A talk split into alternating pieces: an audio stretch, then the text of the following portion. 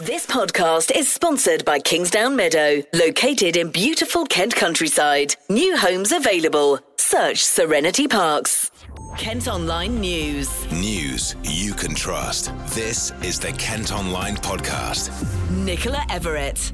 Hello, hope you're okay on Monday the 26th of April. Thanks ever so much for downloading today's podcast. We're flying through the month. Plenty coming up as always, including reaction to Gillingham's game at the weekend. But first, we're hearing from a couple from Medway who say they're the victims of a 2-year hate campaign and all because of their body art.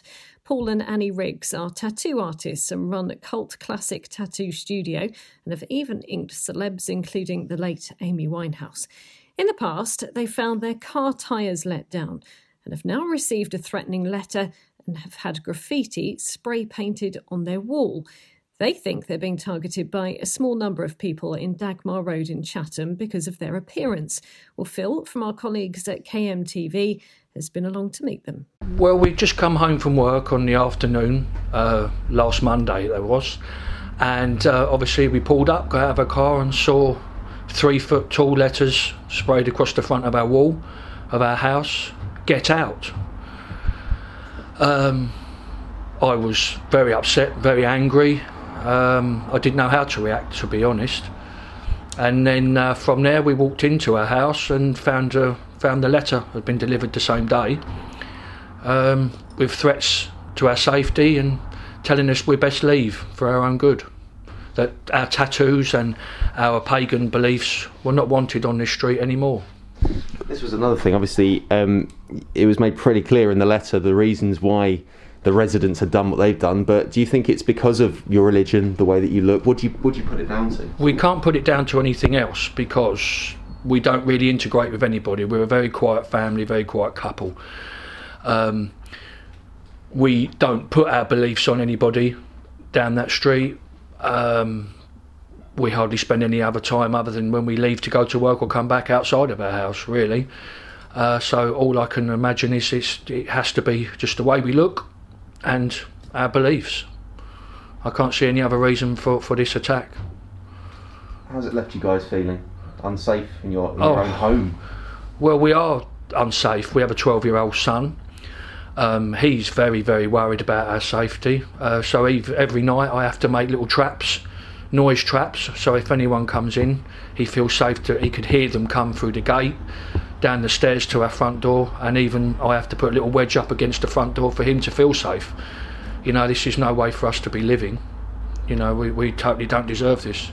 Your home should be your sanctuary, so it should be a place that you go back to when you finish a day at work and you just want to relax and be at peace with yourself and the environment. And at the moment it doesn't feel that place anymore for us. You know, we feel unwanted there, we feel unwelcome there, and it's just it makes you feel vulnerable and just really, really upset, almost depressed. For a lot of people, it's interesting to kind of talk on, you know, how comfortable you should feel in a home, because when you live on a street, you know, you're friends with your neighbours, you're friends with the people across. But do you feel isolated? Do you feel like you are alone? I do feel isolated. You know, all we wanted to do is just say good morning, good evening. You know, we don't have to be friends, but we just need to respect each other, be civil to each other, and just have like a sort of normal, decent relationship. But at the moment, we feel isolated. It's like nobody wants to talk to us. They just look at you like if you are something coming from a different planet, and it's horrible. It's horrible. Obviously, when you see you guys and you see the tattoos, and obviously with your pagan roots as well, do you think there is that stigma there? Do you think people immediately kind of make that first judgment and just think that they're up to no good, there is trouble there? See, everybody have tattooed these days. You know, it's not what it used to be 30, 50 years ago. You know, I think the people without tattoo are the odd one out now, because everybody got tattoos, and we like to judge people not by the way they look but by their action, by the way they project themselves with other people. So I would never judge anybody. Obviously, we do look different, I agree with that, but it doesn't mean because we look different we're bad people. You know, people, when they come and talk to us, then they realise how approachable we are, how good we are. We're spiritual people. We want to live a quiet life, a spiritual life, and just be left alone, really, you know, with our beliefs, which we don't impose on anybody else, you know. And it's our life, it's our belief, it's the way we look, and as long as we don't hurt anybody in the process, then we should be able to live our life. We've been in touch with police who've confirmed they're looking into the most recent incidents, including criminal damage and a threatening letter. They've urged anyone with information to contact them, and we've got details of the phone number and reference number in the story at kentonline.co.uk. Kent Online reports. Next today, and a mum is calling for a secondary school to rethink its PE kit, which she reckons sexualises young teenagers. At the moment, students doing PE have to go to school in their kit because of restrictions around changing at schools during the pandemic. But Jo Keeler, who lives in Ramsgate, thinks the clothes worn by pupils at St George's C of E Foundation School in Broadstairs are too revealing. She made the comments after walking behind a student in a skort. Well, the school have declined to respond, but you can let us know what you think. It's actually one of our most read stories today. You can leave a comment underneath the story or on our socials. A man's been arrested after the bomb squad was called following a police chase on the M20. Officers made a tactical stop after following a vehicle from Cheriton to Ashford yesterday. Army explosives experts were brought in because of concerns about the security of the vehicle, but it was later declared safe. The motorway was closed for several hours. A 27-year-old from Wales is being held on suspicion of dangerous driving and failing to stop for police. Tributes are being paid to a dad from Kent who was hit by a car and killed in Surrey. A 26-year-old man's been charged with murder after Matthew Tester suffered fatal injuries outside M&S in Walton on Thames last Thursday. The 49-year-old grew up in Kemsing near Sevenoaks. His family say they're devastated and will remember his humour and generosity. A woman in her 20s has been pushed over and repeatedly kicked during a robbery in Margate. She was walking through the tunnel in Tivoli Park, heading towards Hartsdown Park when it happened early in the morning. The suspect tried to take her handbag and managed to steal her bank card. The Kent Online Podcast with Serenity Parks. Now, as coronavirus cases surge in India, the Kent Online podcast has been told relatives in Kent are desperate to support their loved ones who are there. Supplies of oxygen are running low in the country, which has set a global record of new COVID-19 infections for the last 4 days in a row. Britain is sending more than 600 pieces of medical equipment to India to help with its crisis. Govinder Sander is from Cohesion Plus, based in North Kent. He's working with other charities and faith groups in the country to send funding to the most vulnerable. So it's obviously very traumatic, especially when people are losing loved ones or people are ill in India at the moment. So that it's a challenging time. What we're trying to do here in Kent, I've been on the phone most of the morning speaking to different, you know, charitable organisations, faith organisations. What we're trying to set up is some kind of a collection and an appeal, so we can raise some money from different community organisations in Kent and get that money across, because it's heartbreaking listening, to the radio, watching on the news that people are suffering. And I think people forget, in country like India, with I think about 1.4 billion population, obviously there are rich parts, but the majority of the population do still live in poverty. Illiteracy is still very high out there, and it's important that those most vulnerable in society are given some protection and support. And that's what, the charity sector in India is doing, and what we're trying to do in terms of trying to raise some funds to support those. Absolutely. And do you think that people do care enough about what's going on in other countries? Because I guess it's easy to sit here in the UK while things are going relatively well with the vaccine and everything like that. Do you think, have you had a good response from people who you're telling the situation, or have heard it and want to help? Certainly. I think we're very lucky here in the United Kingdom. I think we're very lucky here in Kent that when, situations like these arise in other parts of the country, people are prepared to come together and support. And so I'm confident that, we'll be able to raise some funds and send them across. And, it's India today, tomorrow it could be another nation. And I think, from the British government down, I think it's important that we should be providing help or support to those countries that need it. And at this moment in time, obviously, it is India, and we'll do as much as we can to provide some help and support, even though we're here in Kent. Efforts to tackle knife crime are being stepped up in Kent as part of a national campaign. From today, officers will patrol streets and carry out random searches. So-called knife arches will be set up in London to check if people are carrying a weapon. You can also get rid of blades in amnesty bins. A cannabis factory has been discovered following a fire in Maidstone. Around 85 cannabis plants were seized from a flat above a shop in Moat Road after the blaze yesterday. No arrests have been made so far, and it's not known yet how the fire started. Politicians have come together to protest against plans to make drivers pay £3.50 to travel from Kent into Bexley. The MP for Dartford claims the controversial Greater London boundary charge would be catastrophic for anyone heading over the border for work, school or shopping. Well, councillors from Dartford have been out with signs near Maiden Lane, which has been dubbed Checkpoint Crayford. A Thanet food bank says it may have to suspend its vital service unless a new venue can be found this week. The Margate Independent Food Bank has been running out of Union Church in the town since last June. They're providing supplies to around 200 households every week, but need to vacate the space as groups who'd previously used it can start up again. And I've been chatting to Darren De La Soul, who's one of the food bank directors. We were very quickly given temporary space at the Union Church in Margate, who've been absolutely fantastic. And we've been working there since June last year. Initially, we were only really supposed to be there till September, but they've extended it and extended it and extended it. And we've only seen the need grow. We haven't seen the need decrease in any way.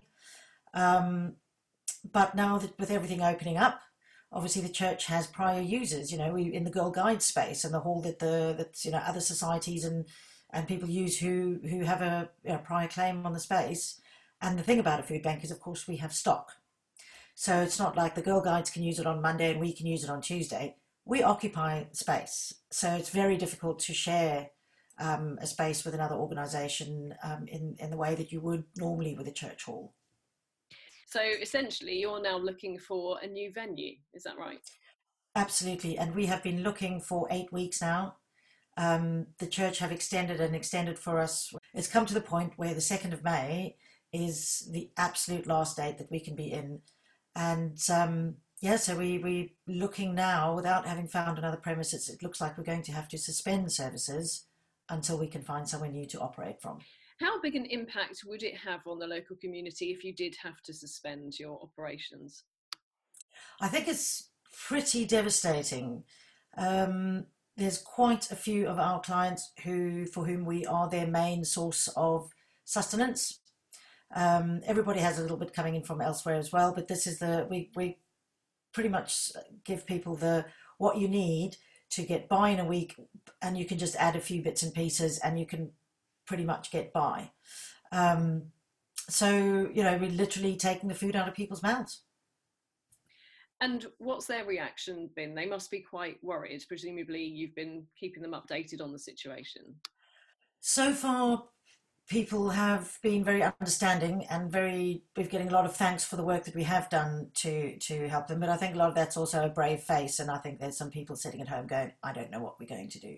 What we are going to do is to try and give people a lot more food next week and offer some alternatives, some vouchers as well, so that we can tide people over for a few weeks while we sort out our premises and figure out how we're going to operate. Because I think the premises that we get is going to determine the model that we use to move forward. Obviously, as you said right at the very beginning, this is all volunteer run. An awful lot of people are giving up their time. I mean, it's going to be a huge wrench for them as well, isn't it, not to be helping out if you do have to suspend service. I mean, they've been doing a great job for you. Absolutely. We have the most wonderful, consistent, brilliant group of volunteers who come back week after week after week, and we've formed a family and a bond between each other. And, you know, during lockdown, it's been so helpful for so many of us to be able to not be locked in our houses and have a legitimate and good reason to be able to come into work twice a week. It's so helpful. I know I would have gone crazy if I had not had this to do. And it's been really helpful for a lot of our volunteers. and it's going to be devastating for all of us to not have that interaction that we've had for so long. Kent Online News. Several streets in Dover have been cordoned off today as film crews start to shoot a new TV drama based on the Sex Pistols. They've been spotted around Marine Parade and are working on Danny Boyle's series Pistol. It's about the life and career of punk rock legend and guitarist Steve Jones. A self-employed builder who won £105 million on the Euro Millions has moved into a huge country estate here in Kent. Steve Thompson and wife Lenka scooped the jackpot in November 2019 and have only just left their terraced home in West Sussex.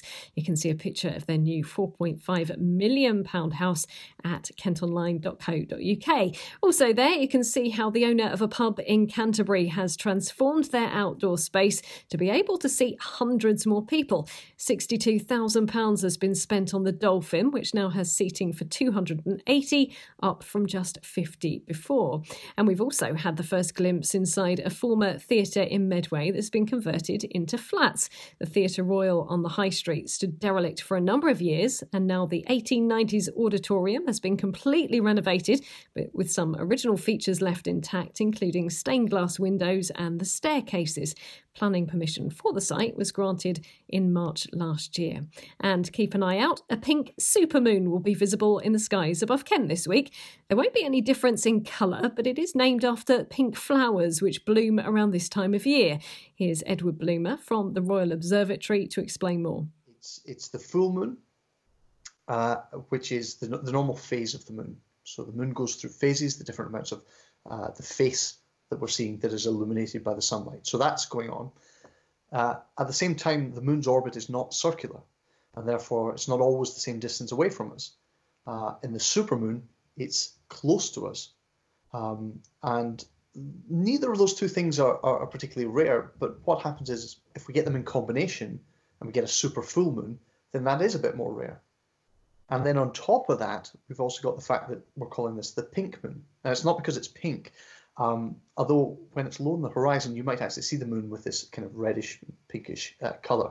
But actually the pink moon is just a traditional name for it. We're told you'll be able to see the full moon best tomorrow night if the clouds stay away. Kent Online Sport. Football, and there was frustration for the Gillingham manager at the weekend after they threw away a 2-0 lead to end up with just a point against Northampton Town. It finished 2-2 at Priestfield on Saturday, pretty much ending the Gills' chances of making the playoffs this season. The visitors scored twice in the final 11 minutes of the game to keep their hopes of staying in League One alive. Well, we caught up with the Gills' boss after the game. It's a game we've gone again 2-0 ahead, should have been 4 or 5 ahead, one team in the game. They have a aimless ball into the box. I need to look at the goal back to see where my defenders are. And then the second one, our defenders just get out-muscled from a corner and out-fought, and that's disappointing. But there's two bits of it today, Matt. There's the chances that we didn't take. I can count 4 or 5 in the second half. Carl Dempsey, Dominic Samuel, Robbie Cundy, Vidane Oliver. I can see an open goal if Vidane just passes to Ollie Lee. But at the same token, we have to defend properly as well. And, we've got 1 or 2 individuals that are continually making mistakes. We're limited in what we can do in terms of players we can play, so we can't frighten them or change it up a little bit at times. We've got what we've got, and it's a huge disappointment, as you can imagine.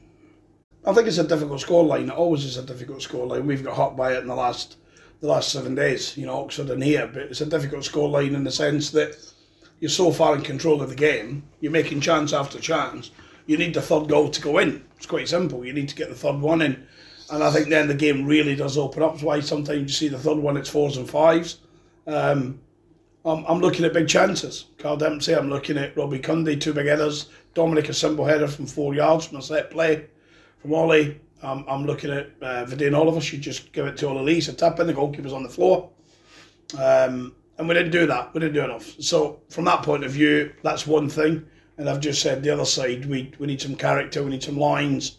And at the minute, we ain't got 1 or 2 lines. And that's what we need, especially when you're trying to defend with teams that can just gamble, really. They were 4 and 5 up at one point. But they're getting relegated probably today if the result had stayed. I think they're still going to get relegated. I hope not. They're a good club. Hope not.